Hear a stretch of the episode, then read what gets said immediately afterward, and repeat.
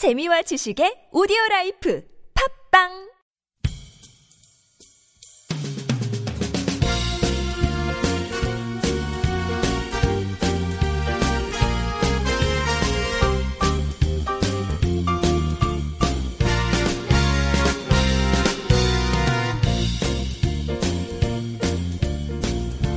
안녕하세요. 이동 기자입니다. 안녕하세요. 문경환 기자입니다.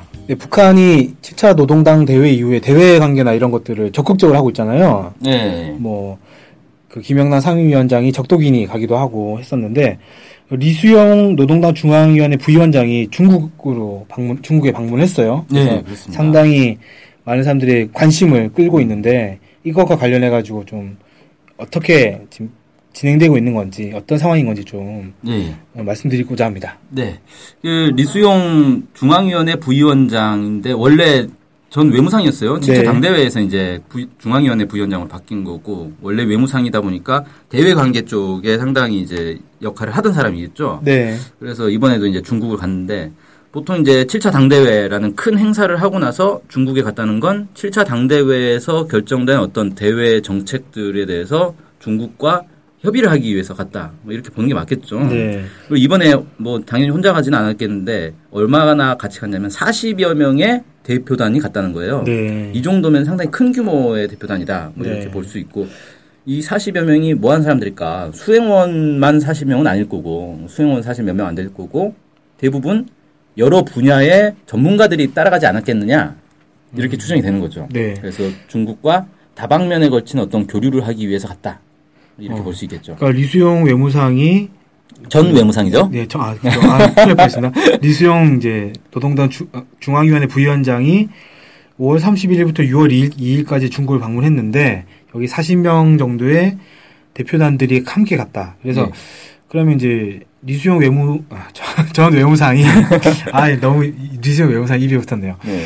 리수용 전 외무상이 만난 사람들 또 뭐 중요한 사람들이겠지만 그 이면에 그 물 밑에서 이제 있을 수 있는 접촉도 좀 우리가 신경 써야 되겠다 이런 네. 말씀이신 것 같아요. 그렇죠. 근데 그 사람들이 어떤 사람들을 만나고 다녔는지는 전혀 공개가 안 되다 보니까 일단 공개된 건 리수용 부위원장이 누구누구 만났는지 이것만 이제 공개되고 중요하게는 크게 이제 두 명을 꼽아볼 수 있는데 한 명이 이제 첫날 만난 숭타오 중국 공산당 대외 연락부장 이 사람 만났고 또 한 명은 시진핑 주석 그 이튿날 만났어요. 네. 이 시진핑 주석 만난 게 사실 관심이 이제 집중되죠. 왜냐하면 국가 주석을 만난 거니까 일종의 리수용 부위원장이 어, 김정은 제1위원장의 특사 자격으로 간 것 아니냐. 뭐 이렇게 볼 수가 음, 있어요. 네. 음, 실제로 가서 구두 친서를 전달을 했다는 거예요. 네. 그러니까 이건 사실상 특사인 거죠.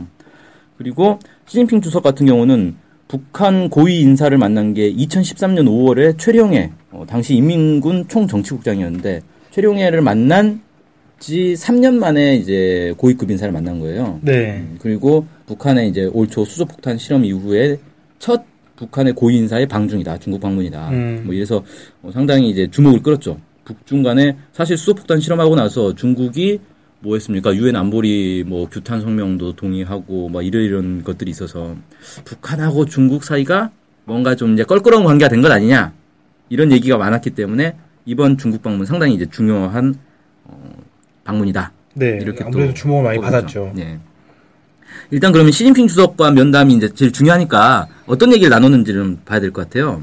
리수영 부위원장은 이렇게 이제 얘기를 했다는 거예요. 조선은 중국과 함께 노력하여 양국 전통 우호 관계를 한층 강화하고 조선반도와 동북아 지역의 평화와 안정을 유지하길 희망한다.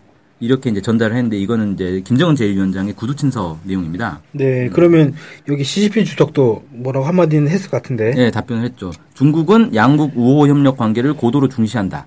조선과 함께 노력해 양국 관계를 수호하고 돈독히 하고 발전시키기를 바란다. 네. 이렇게 얘기를 했다는 거예요. 네. 그러니까 쉽게 말해서 북중 간의 전통적인 우호 협력 관계가 있기 때문에 이걸 더욱 강화하고 싶다. 이걸 통해서 동북아 지역의 어떤 평화 안정 유지하고 싶다 라는 이제 얘기를 서로 주고받은 거죠. 네. 근데 어떻게 보면 이건 이제 국가 간의 고위 인사들 사이에서 주고받는 의례적인 이제 네. 그렇게 편이다. 그렇게 읽히는데요. 아무래도. 예, 뭐 만나서 아 우린 당신하고 좀 싫어 뭐 이런 얘기는 안 하잖아요 인, 네, 인사치를 당신에게 감정이 있으니까 너 조심해 이렇게 하지 않겠죠? 예 근데 이제 어 또 뭐 그 밖에 리수용 부위원장이 노동당 7차 대회 결과에 대해서도 이제 설명을 했는데 우리 당이 시종일관 견지해온 사회주의 건설의 총노선, 자주노선, 성군혁명 노선, 주체적 통일 노선, 새로운 병진 노선은 추호도 변함이 없다는 것을 보여줬다. 이렇게 음. 이제 7차 대회 결과에 대해서 설명을 했대요. 네. 여기에 대해서 이제 시진핑 주석이 환영한다. 어, 이렇게 밝히고 조선인민이 경제를 발전시키고 민생을 개선하며 사회주의 사업에서 더 큰 성과를 이룩하기를 축원한다. 뭐 이렇게 답을 했고요. 네. 아, 이거 환영한다라고 그러면은 상당히 좀, 좀 과대 해석을 하게 되면 새로운 병진 노선이 이제 핵, 그 경제 건설 핵 건설 병진 노선 아니겠습니까? 그렇죠. 핵을 건설한 것을 환영한다. 이렇게. 뭐, 물론 그런 뜻을 환영한다고 얘기하진 않았겠지만. 네. 네. 7차 대회 결과는 어쨌든 이제 리수용 부위원장이 7차 대회 결과 전체를 이렇게 쭉 설명을 한 거고 여기에 대해서 시진핑 주석은 전반적으로 환영한다 뭐 이렇게 얘기를 네. 했다 이렇게 볼 수 있는데 사실 그래요 그 부분 중요 중요한데 리수용 부위원장이 경제건설, 핵무력건설 병진 노선이라고 표현을 안 하고 새로운 병진 노선이라고 표현했어요. 네. 그러니까 핵 얘기를 안 한 거죠. 의도적으로 뺀 거죠. 아, 네네. 그러네요. 그리고 시진핑 주석도 핵에 대한 얘기는 안 했어요. 음. 그러니까 이 두 사람의 만남 대화 과정에서는 핵 얘기가 전혀 안 나온 거예요. 아, 그러니까 이거는 어, 그냥 묵인하고 넘어가자 이렇게 이해할 수 있는 거죠. 음. 그리고 이제 시진핑 주석이 최근 이 한반도 정세에 대해서 유관 당사국들이 냉정과 자제를 유지하고 대화 소통을 강화함으로써 지역의 평화 안정을 수호하기를 희망한다. 이렇게 해서 이건 이제 중국의 전통적인 입장이에요. 네. 계속해서 나오는 그래서 대화로 문제를 해결하자. 뭐 이렇게 이제 된 건데 어쨌든 이 북한의 이제 핵 개발, 뭐 핵실험, 수소폭탄 실험 이런 것과 관련해서 중국이 좀 비판적 입장이었고 그래서 북중 간의 관계도 약간 소원해졌다. 뭐 이런 이제 평가도 있는 속에서 양국 정상이 관계를 강화하자라는 얘기를 주고받은 이제 셈이 돼서 아무래도 이제 중국이 원래 전통적인 입장이면은 너네가 핵실험 해가지고 일이 꼬이지 않았냐 자제해야 된다라는 걸 은근슬쩍 얘기를 할 법도 한데 그런 얘기를 전혀 안 해버렸다는 거예요. 만약 그런 입장이었으면 이번에 만나지도 않, 않지 않았을까라는 생각도 드는데요. 그렇죠. 그런 얘기가 나올 것 같으면 만나질 않았겠죠. 네. 그래서 어쨌든 어, 핵 문제는 약간 이제 뒤로 빼두고 그냥 북중 간의 관계는 계속 가져가야 된다, 강화해야 된다 이런 식으로 지금 이제 음, 어떻게 보면 이제 퉁치고 넘어간다? 뭐 이렇게 볼 수도 있고 적당히 넘어간다? 뭐 이렇게 볼 수도 있는데 중국이 북한에 대해서 이제 핵 문제와 관련해서 강하게 압박하지는 않을 거다라는 그런 이제 뉘앙스가 좀 느껴지는 거죠. 네. 그러니까 국제 사회에서는 여전히 뭐 유엔 안보리나 이런 데서는 북한의 핵에 대해서 반대 입장을 내지만 북한하고 직접 이 협상하거나 관계를 가져갈 때는 핵 문제는 좀 덮어두고 가, 가겠다 이런 느낌이 좀 약간 들어요. 분리하는 듯한 느낌이 드네요. 예, 그렇죠. 그리고 이제 더 구체적으로 나온 거는 전날 이제 숭타오 부장을 만나서 나눈 얘기가 아무래도 이제 급이 높은 사람 만나면 좀, 의례적인 얘기하고 네. 좋은 얘기하고 네. 뭐 이런 거죠 서로가. 좀 종합적으로 그냥 추상적인 얘기를 많이 하고 좀 급이 낮은 사람하고는 구체적인 얘기를 하게 되잖아요. 네네. 그래서 숭타오 부장 만난 자리에서 나오는 대화도 또 중요한데 이수영 부위원장이 그랬다 그래요. 경제건설과 핵무력 건설을 병진시킬 때 대한 전략적 노선을 항구적으로 틀어주고 조선반도와 지역의 평화 안전을 수호해 나갈 조선노동당의 원칙적 입장을 천명했다. 이렇게 이제 강조를 했대요. 그러니까 여기서는 경제건설, 핵무력건설 병진 노선이라는 표현을 쓴 거죠. 시진핑 주석 만나서는 그냥 새로운 병진 노선이라는 표현만 쓰고. 음, 네. 좀 음. 다르게 표현을 했군요. 네, 그런 거예요. 거기에 대해서 이제 노동 그 뭐야 숭타오 부장이 답변한 게 있을 거 아니에요. 네네. 거기서는 김정은 위원장 동지를 수반으로 하는 조선노동당과 인민이 자기의 실정에 맞는 발전의 길로 나아가는 것을 확고부동하게 지지하며 조선노동당 7차 대회가 제시한 웅대한 목표를 훌륭히 실현하여 사회주의 건설에서 보다 큰 성과를 거둘 것을 중심으로 축원한다. 이렇게 이제 답을 했다고 합니다. 근데 이것도 보면은 아 그래 너네 뭐 잘해서 잘 되면 좋겠다. 이렇게 이제 볼 수 있단 말이에요. 네네. 근데 이제 좀 주목해 볼 만한 게 자기의 실정에 맞는 발전의 길로 나아가는 것을 지지한다. 이렇게 얘기를 했어요. 그러니까 음. 북한이 너네 실정에 맞게 잘 발전해라. 그러니까 중국식 무슨 개혁 개방이라든지 이런 얘기를 하지 않은 거예요. 대전 간섭을 하지 않겠다 이런 얘기. 뭐 그렇게 이해할 수도 있죠. 이해할 수도 있고 이거는 어쨌든 공개된 발언 아니겠습니까? 예. 그러면은 다른 나라한테도 좀 얘기하는 게 아닌가라는 느낌이 들거든요. 그러니까 중국의 입장은 북이 어떻게 하든지 간에 그냥 크게 상, 그 자체 안에서 내부의 문제는 상관하지 않겠다라는 그런 뉘앙스도 아 있겠다. 그러니까 미국에 보내는 메시지일 수도 있다. 뭐 미국이 한국이 한국에 네. 보낸 뭐 메시지까지는 아니겠지만 메시지로 봐야 되나? 어쨌든 그런 것도 좀 저는 약간 읽히는 느낌이 들거든요. 음. 예. 음. 그 북중 관계 관련해서 또 이렇게 얘기를 했다 그래요. 숭타오 부장이 새로운 환경에 맞게 더욱 공고 발전시켜 나갈 것이라고 확언했다. 뭐 이렇게 얘기를 했는데 새로운 환경 이라고만 나왔어요. 이게 뭐냐? 얘기할 수는 없는데 뭐 이제 중국 같은 경우는 중국의 국제적 영향이 이제 갈수록 커지고 있지 않습니까? 네네. 그래서 이런 게 이제 새로운 환경이다 뭐 이렇게 볼 수 있고 북한 같은 경우는 뭐 핵 실험도 하고 수소폭탄 실험도 하고 그래서 사실상 이제 북한은 자기들은 핵 보유국이다 뭐 이렇게 주장을 하고 있는 건데 이런 것을 이제 얘기한 게 아닌가. 음. 그러니까 이런 새로운 환경에 맞게 북중 관계를 좀 발전시켜 나가자 이런 얘기를 한 거다. 어, 그러면 이제 중국이 그 북한 관련 정책이나 이런 것들을 좀 다시 정리했다 이렇게 볼 수도 있을까요? 정리를 했는지는 잘 모르겠는데 그 방향으로 좀 생각하고 있지 않은가 음. 이렇게 좀 추정은 해볼 수가 있을 것 같고 북한이 7차 당대회에서 대외 관계와 관련해서 이런 식으로 얘기를 했어요. 핵 보유국의 지위에 맞게 대외 관계 발전에서 새로운 장을 열어나가겠다 이렇게 이제 얘기를 했단 말이에요. 네. 그리고 나서 이제 곧바로 중국에 가서 얘기를 했는데 중국에서 새로운 환경에 맞게 어, 북중 관계를 발전시키자 이런 식으로 얘기를 한 거니까 이거 어떻게 보면 북한은 우리 이제 핵 보유국이야. 그러니까 핵 보유국에 걸맞게 외교를 하겠어라고 중국을 찾아가고 중국에서는 아 그래 이제 환경이 바뀌었으니까 새롭게 한번 발전시켜 봅시다. 이렇게 답변을 한 꼴이 됐다 이거죠. 네, 참 묘, 묘하네요, 지금 약간. 음, 예. 그래서 사실 중국 입장에서 보더라도 북한한테 너네 뭐 비핵화해라 핵폐기해라라고 얘기는 하지만 그게 현실 가능성이 낮다는 걸 알 거 아니에요. 뭐 중국도 자기들의 핵 개발 역사가 있는데 그때 이제 미국과 소련이 계속 핵 개발을 반대하는 속에서도 핵 개발을 했고 지금은 이제 핵 보유국으로 수백 개의 핵 무기를 갖게 된 이제 나라가 됐는데 자기들이 생각해도 야 이거 핵 개발하지 말라고 한다고 이게 안 할 게 아니다라는 걸 알겠죠. 그런 말을 할 입장이 아니죠, 사실은. 예, 그렇게 돼버렸어요. 네.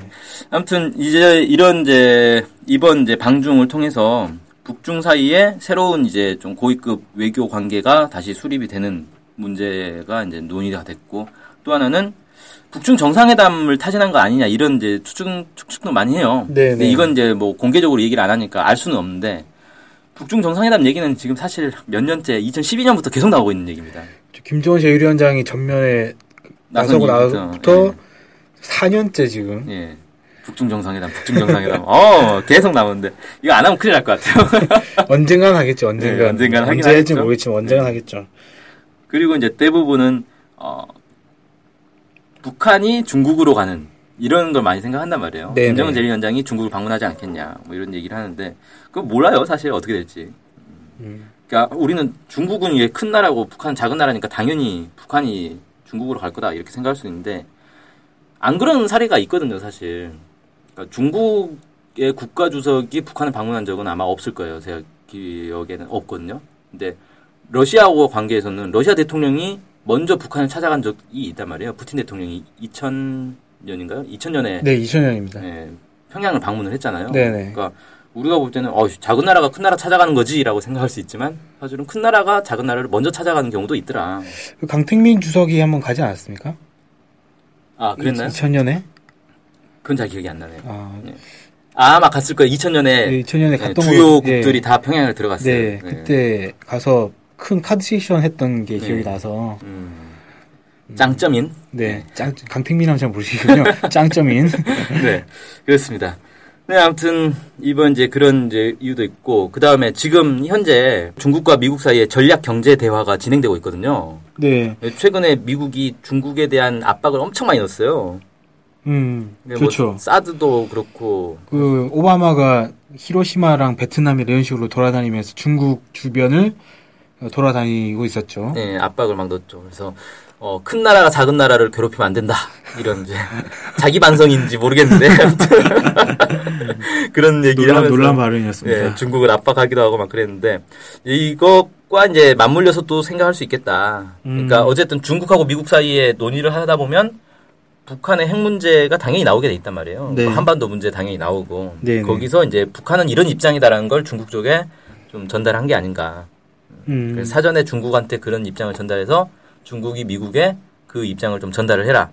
음, 뭐 그렇게 볼 수도 있는 거죠. 네, 아무튼 중국은 이제 최근 한반도 문제와 관련해서 나오고 있는 얘기는 대결보다는 대화로 풀어야 된다라는 거. 그 다음에 평화협정과 비핵화 문제는 어, 병행 추진해야 된다. 그 투트랙으로 가야 된다. 이 얘기를 계속 하고 있기 때문에 이런 것을 이제 중국이 미국한테 더 강하게 요구할 수 있는 그런 이제 어떤 배경이 될 수 있겠다. 네. 뭐 이렇게도 생각이 되네요. 네. 아무튼 이제 새로운 환경에 맞게 북중 관계를 강화하겠다라는 게 이번에 이수영 부위원장이 가가지고 중국 고위층을 만나서 내린 뭐 합의 결론 이렇게 볼 수 있을 것 같습니다. 그래서 앞으로 이제 북중 관계가 어떻게 될지 그다음에 이 한반도 핵 문제가 어떻게 될지 어쨌든 우리 문제 우리 민족의 문제가 직결된 문제이기 때문에 계속 중심 주목을 돌려야 될 것 같고요. 어, 앞으로도 저희가 기회되는 대로 보도를 더 해드리도록 하겠습니다. 네, 네. 오늘 방송은 여기서 마치겠습니다. 감사합니다. 감사합니다.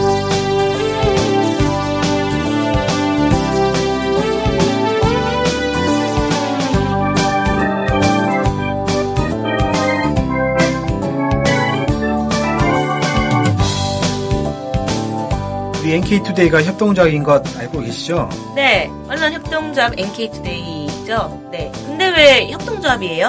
협동조합은 지분과 상관없이 조합원 모두가 동일한 권리를 갖는 민주적인 조직 형태거든요. 아, 그래서 요즘 뜻있는 언론사들이 협동조합으로 바꾼 추세입니다. 네, 진짜 멋있어요. 약간. 그러면은 조합원이 되면 어떤 혜택이 있을까요? 일단 언론 협동조합 NK투데이의 한 가족이 되는 특권을 누릴 수가 있습니다.